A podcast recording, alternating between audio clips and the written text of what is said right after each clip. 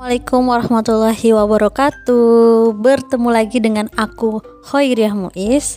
Dan hari ini kita bahas apa ya Smart Teacher? Enaknya kita bahas yang ringan-ringan Tapi menyenangkan ya. Kita bahas ya mengenai siap menjadi guru ya. Kayaknya asik nih Bagaimana kita seorang guru ya udah lulus nih siap menjadi guru. Nah, oke. Okay.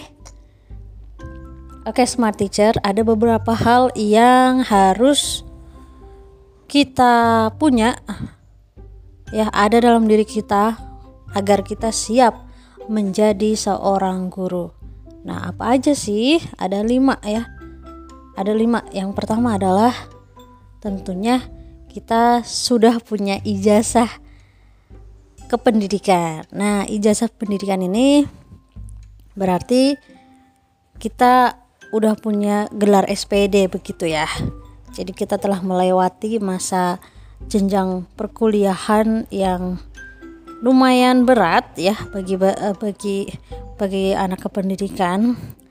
Nah, setelah kita melewati bangku kuliah teori-teori yang diberikan oleh dosen, tentunya kita diberi hak untuk memperoleh gelar SPD. Nah, itu mutlak harus dimiliki sebenarnya bagi seorang guru ya yang akan terjun di masyarakat. Itu mutlak sekali dan harus punya. Nah, tapi tidak hanya gelar SPD tersebut atau ijazah ya, kita harus punya itu, enggak harus itu, tapi kita sebagai penunjang ya sebagai penunjang kita harus mempunyai ah, mental. Yang kedua adalah mental. Mental ini berarti kita berani menghadapi tantangan sebagai seorang pendidik. Banyak sekali tantangan di perjalanan ketika kita menjadi seorang guru. Bukan hanya dari siswa dari mata pelajaran dari apa pun ya, bahkan kondisi lingkungan, juga dari wali murid atau dari masalah-masalah internal yang ada di sekolah tersebut. Jadi kita harus siap mental tuh. Mental untuk mendidik anak, mental menghadapi anak, mental pelajaran, manajemen manajemen pendidikan itu luar biasa. Dan menurutku seorang guru tuh harus kuat mental dulu dong. Bagaimana kita mau menguatkan mental peserta didik kalau kita sendiri tidak kuat? Nah, itu adalah bagian yang terpenting setelah ijazah. Dan yang kedua adalah penguasaan peserta didik atau penguasaan anak. Nah, tentunya di bangku perkuliahan kita telah diajarkan berbagai macam teori tentang psikologi perkembangan, psikologi anak, bagaimana menghadapi anak usia dini, usia SD, SMP, SMA ya bagi yang mengajar SMP, SMA, SD atau PAUD begitu ya. Kita telah diajari semua itu. Maka tugas kita setelah kita akan setelah kita mau terjun ya adalah mengaplikasikan teori-teori teori tersebut. Nah, tentunya itu bakal menjadi hal yang tidak mudah karena di di lapangan ya realitanya apa yang diajarkan teori itu tidak bisa kita praktekkan seluruhnya.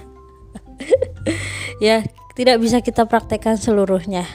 Karena ya itu ada ketidakmudahan ya antara hal di lapangan hal realitanya dengan teori. Maka kayak misalnya banyak guru-guru yang kayak mengaku di lapangan itu lebih susah ternyata. Bener banget itu. Cara mendiamkan anak dulu apalagi anak kelas 1 ya kelas 1 SD kelas 2 itu bukan bagaimana cara kita mengajarkan materi, tapi bagaimana cara menguasai anak-anak. Nah, kalau misalnya usia remaja kayak SMP, bagaimana pula cara menguasai mereka. Juga SMA yang walaupun mereka otaknya sudah sudah sampai ke tingkat dewasa tapi bagaimana cara menguasai mereka juga nah seperti itu menguasai anak nah selanjutnya yang keempat menguasai wali murid. Nah ini penting banget menguasai wali murid. Ketika kita terjun ke masyarakat menjadi pendidik maka sebenarnya kita berhubungan dengan wali murid. Karena kan kita mengajarkan dan mendidik anak-anak mereka begitu ya. Maka secara langsung ya tentunya kita berhubungan dengan wali murid. Itu harus benar-benar dikuasai. Nah aku pernah punya pengalaman ini sebenarnya nggak ada di bangku kuliah ya menguasai wali murid itu. Tapi pengalaman ini adalah sesuatu yang berharga bagi aku. Jadi waktu itu di tahun 2019 ya oh, ada satu mata pelajaran nggak ke input. Bukan nggak ke input sih mata pelajaran Kristen tentunya. Jadi di sekolah aku itu minoritas Kristen itu ya. Jadi hanya beberapa orang di kelas yang beragama Kristen. Nah jadi si A ini ya saya sebut saja aku sebut aja si A ya. Si A ini ternyata belum ke input nilainya. Jadi otomatis dia masuk di atas lima besar. Sebenarnya pinter tapi nilainya memang belum ke input kenapa belum ke input? Ternyata dari guru agama Kristennya dari guru agama Kristennya tuh memang belum dilaporkan ke aku. Nah jadi di situlah missnya. Dia biasa masuk tiga besar. Kok ini terlempar jauh? Kemudian bapaknya si A ini datanglah dia ke kantor dengan marah-marah kenapa nilai anak saya begini-begini bu anak saya kan pinter nah orang ini orang Batak gitu kan. Orang Batak tahu lah kerasnya kayak apa gitu kan. Jadi di situ dia mencak-mencak sama saya sama aku ya. Sama aku mencak-mencak. Terus aku bilang pak maaf begini ya pak. Si A ini nilainya memang tidak dikasih dari guru Kristennya. Saya nggak tahu saya nggak tahu kenapa guru Kristennya juga belum lapor ke saya kenapa nilainya nggak dikasih ke saya?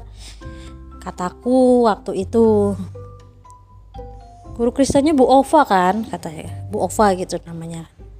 Iya guru Kristennya Bu Ova. Coba bapak tanya sama Bu Ova langsung kenapa nilainya si A ini belum diantar ke saya?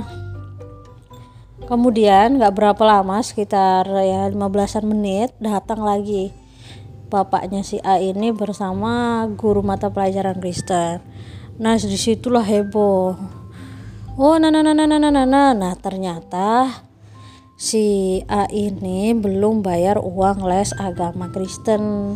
Jadi dalam uh, lingkungan sekolah aku tuh agama Kristen itu kayak les MDA gitu ya. Jadi mereka itu ada uang bayarannya. Nah, ternyata si A ini belum bayar uang les. Ada beberapa siswa yang memang belum bayar uang les. Nah si A ini termasuk. Jadi nilainya belum diantar ke wali kelasnya si A. Ya terma ya ya yang dimaksud itu saya gitu aku gitu. Nah di situlah si guru Kristennya ini langsung ini langsung gercep gitu kan. Bu ayo bu ayo cepat diperbaiki rankingnya Tristan pasti naik kan kalau tambah agama. Nah si bapaknya si A tentu mencak-mencak sama si guru Kristen. Kalau si A belum bayar uang kenapa nggak ditagih? Katanya aku lo mampu kata kata wali murid si A. Ya kalau mampu kenapa nggak dibayar dari dulu? Ini udah rapot udah dibagi baru bilang kalau rankingnya si A anjlok begitu kan. Nah kalau kayak gitu bukan salah bukan salah wali kelas kan ya. Kemudian rapot udah dibagi udah diserahkan juaranya. Aku ngebut tuh masukkan nilai-nilainya si A yang terbaru ya tambahan agama Kristen. Nah di situlah akhirnya sih kalau nggak salah si A itu masuk tiga besar. Kalau nggak salah juara dua atau juara tiga gitu ya. Nah di situ tuh aku belajar bahwa menguasai wali murid juga penting. Menguasai wali murid itu tidak sekedar ya kayak menguasai anak bukan. Ini lebih susah. Lebih butuh ditenangkan lebih butuh kom komunikasi yang baik. Ya jadi kalau kita berhubungan dengan wali murid intinya adalah kita harus menjalin komunikasi yang seimbang gitu loh. Misalnya wali murid ada komplain sama kita ya kita respon dengan baik. Ya kenapa kenapanya kasih datanya kalau perlu. Nah kita sebagai guru juga harus pintar-pintar menyimpan arsip data. Jadi jangan sembarangan. Nah ini dibahas di poin kelima. Adalah kita mau kita harus menguasai pengarsipan ya. Jadi seorang guru itu banyak mengarsip. Artinya kita banyak menyimpan apa pun yang berkaitan dengan anak. Kita mengajar misalnya 20 siswa ya. Maka kita harus ingat tuh 20 siswa itu kejadian-kejadian pentingnya apa? Pertumbuhannya seperti apa? Cara belajarnya seperti apa? Nilainya seperti apa? Nilai-nilai mata pelajarannya begitu ya. Terus uh, bagaimana dia merespon pembicaraan kita? Kalau kita di kalau kita lagi ngajar seperti apa respon dia nah itu penting sekali diarsipkan ya kalau dalam uh, apa pengarsipan guru itu ada namanya catatan kejadian penting. Nah, dalam dalam setiap pembelajaran itu pasti ada catatan kejadian penting dari anak-anak. Ada yang misalnya nggak ngerjakan PR, ada yang misalnya main-main naik-naik kursi, itu harus dicatat. Jadi untuk bukti bila suatu saat nanti itu bakal diungkit oleh wali murid, kita punya bukti. Kenapa misalnya anak kita nggak naik kelas? Ya anak ada anak ada anak kita yang nggak naik kelas. Nah orang tuanya datang tuh nggak terima. Kenapa nggak naik kelas? Kasih bukti itu. Apa kenakalan dia selama belajar? Berapa nilai dia selama mengikuti pelajaran? Nah itu yang membuat kita sebagai guru tidak bisa didebat. Itu penting banget. Jadi kita harus rapi arsip rapi administrasi ya. Oke jadi ada lima hal ya. Saya simpulkan ada lima hal yang harus kita punya untuk menjadi untuk siap menjadi seorang guru. Yang pertama adalah tentunya ijazah kependidikan. Yang kedua adalah mental. Mental dalam banyak hal. Mental baik di lingkungan sekolah. Mental kita menghadapi anak. Mental kita menghadapi lingkungan pekerjaan. Yang kedua ada eh, yang kedua yang ketiga adalah penguasaan anak. Penguasaan anak. Bagaimana usia kelas 1 kelas 2 kelas 3 4 5 6 dan seterusnya begitu ya. Kita harus bisa menguasai anak-anak. Yang keempat yaitu penguasaan wali murid. Ini sebenarnya tidak ada di mata kuliah kependidikan ya. Cuma memang kita harus belajar menghadapi orang tua. Bila kita belum menjadi orang tua nih belum menikah belum punya anak ya tentunya kita harus belajar bagaimana berkomunikasi dengan orang tua yang terakhir adalah rapi administrasi ini penting sekali jadi setiap kejadian apa pun nantinya ketika kita sudah melaksanakan proses belajar mengajar kita harus tertib administrasi. Semua kejadian apa pun pada diri anak harus kita ingat, kalau perlu kita catat ya. Itu saja sharing kita kali ini ya. Terima kasih Smart Teacher sudah mendengarkan podcast aku. Nah, hari ini aku mau ngajar pramuka. Ikuti terus, mudah-mudahan kita bisa bertemu di lain waktu. Wassalamualaikum warahmatullahi wabarakatuh.